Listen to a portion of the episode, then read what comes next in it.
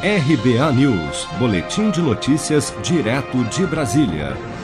O número de novas internações por casos de Covid-19 continua a subir na cidade de São Paulo, assim como vários hospitais da capital paulista, que já estão com falta de leitos. A Santa Casa de Misericórdia de São Paulo anunciou nesta quarta-feira que também atingiu 100% da ocupação dos leitos de UTI destinados à Covid-19.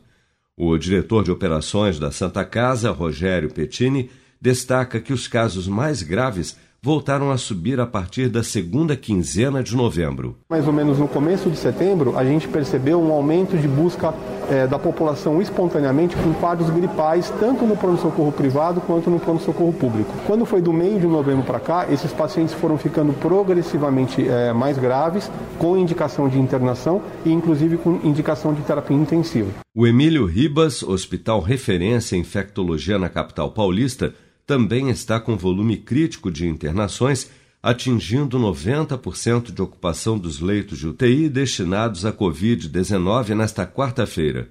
Segundo o governo do estado de São Paulo, a taxa de ocupação de leitos de UTI na Grande São Paulo, somadas às redes pública e privada, chegou a 64% nesta quarta-feira.